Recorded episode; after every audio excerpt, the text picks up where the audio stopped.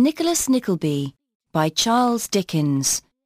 Text adaptation by Tim Hurden. Read by Gareth Armstrong, Ben Elliott, Wayne Forrester, Candida Gubbins, Kirsty Hamilton, Sarah Markland, Roger May, David Shaw Parker, Chris Rowe, Mandy Weston, and James Daniel Wilson. Chapter 1 A New Start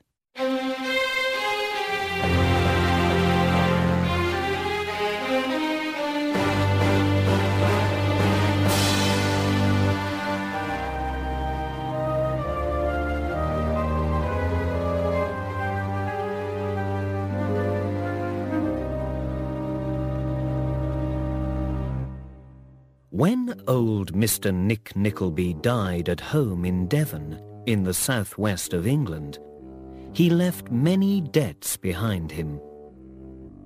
Once these were paid, his wife, his son Nicholas, and his daughter Kate found themselves with little money and no house to live in.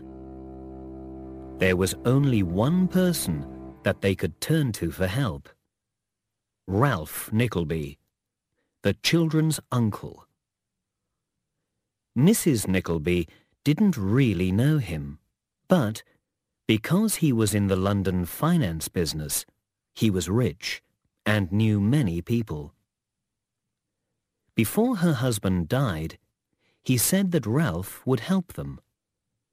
So she wrote a letter to say that they were coming, and the very next day they all travelled to London. Soon after they arrived, Ralph Nickleby came to the little house where they were staying. He wore fine clothes, but had cold eyes and a hard voice. He didn't look very sad about his brother's death.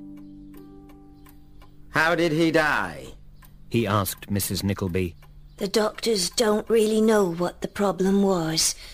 We think that perhaps he died of a broken heart, replied Mrs. Nickleby. I've heard of people dying of a broken neck, but a broken heart? Never. A man can't pay his debts, and so he dies of a broken heart. Ha! laughed Ralph Nickleby coldly.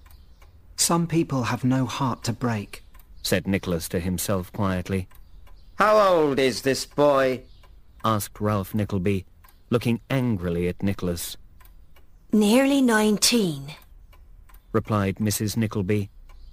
And how will you pay for your food now, boy? Ralph Nickleby asked Nicholas. I shall not cost you or my mother anything at all, replied Nicholas.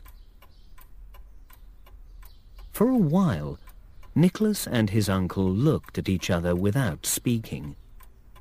The older man saw in front of him a young man who was kind and honest, and from that moment he hated him. Then Ralph Nickleby talked with Mrs. Nickleby about finding work for poor but beautiful Kate. Turning back to Nicholas, he showed him an advertisement in the newspaper that he had with him. Mr. Wackford Squeers, staying at the Snow Street Inn in North London, needs a teacher for his school in Yorkshire. Call today. Yorkshire was far away, in the northeast of England. But Nicholas was excited. Perhaps our luck is changing, he thought. We must go and see Mr. Squeers immediately, before he gives the job to another young man, said Ralph Nickleby. When Nicholas and his uncle arrived at the inn, Squeers was busy with some new students. He was a short man, about 50 years old.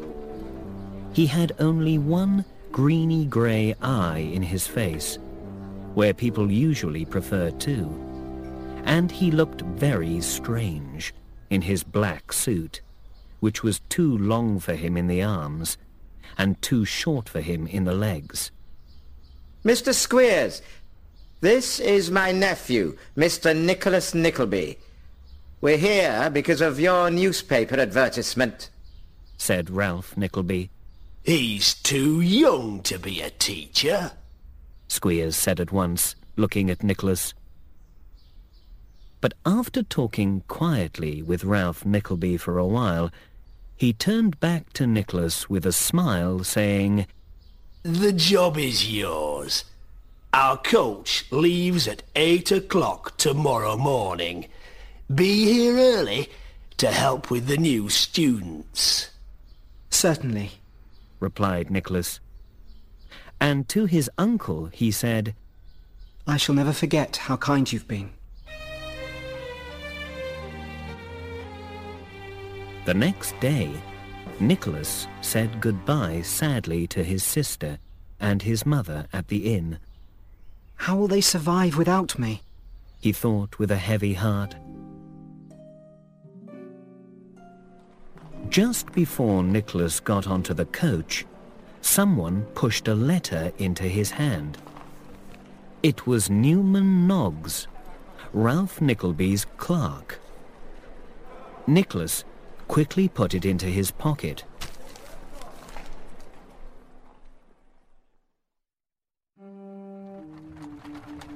The journey to Yorkshire was long and hard, and they stopped at different inns on the way. Squeers ate a lot at every meal, but gave very little food to the students who were with him. He worries more about the cost of the meals than he does about those poor, hungry boys, thought Nicholas.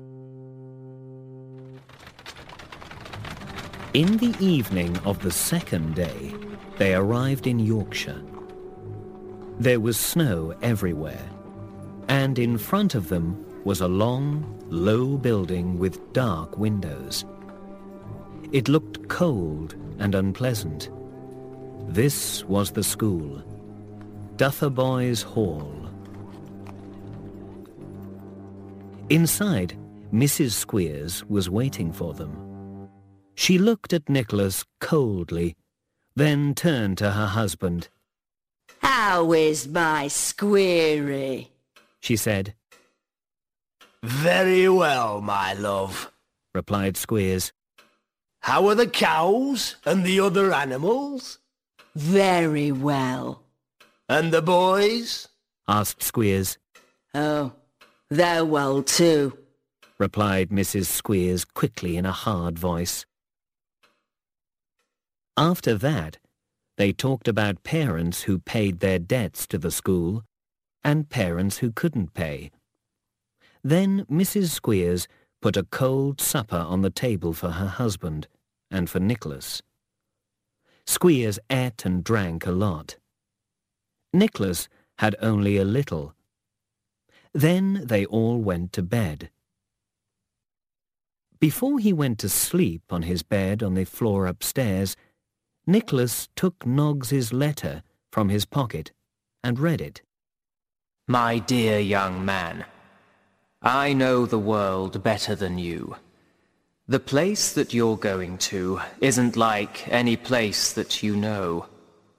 If you ever need somewhere to stay in London, ask for me at the Crown Inn in Golden Square. They know me there. Don't think that I'm strange writing to you like this. I was once a gentleman, but I've come down in the world. Your friend, Newman Noggs. If Nicholas's first night at Dotheboys Hall was bad, the next day was worse. He soon saw that Mr. and Mrs. Squeers loved making the boys there suffer. Squeers beat them hard and often. He read their letters from home himself, telling them that their parents didn't love them and didn't want them back. The boys had no real lessons, but did jobs for Squeers in the school and its garden all day. They were especially cruel to one boy, Smike. He was taller and older than the other boys at the school, perhaps 18 or 19. His clothes were old and too small for him, and he looked ill. At the end of his first day, Nicholas found Smike working in the kitchen. He saw in the boy's eyes that he was afraid. Don't be afraid of me, said Nicholas kindly. Oh, my poor heart will break living here, Smike cried. No, it won't. There's always hope. Not for me, replied Smike. I've got no family or friends. It doesn't matter if I live or die. There's only suffering for me in this life.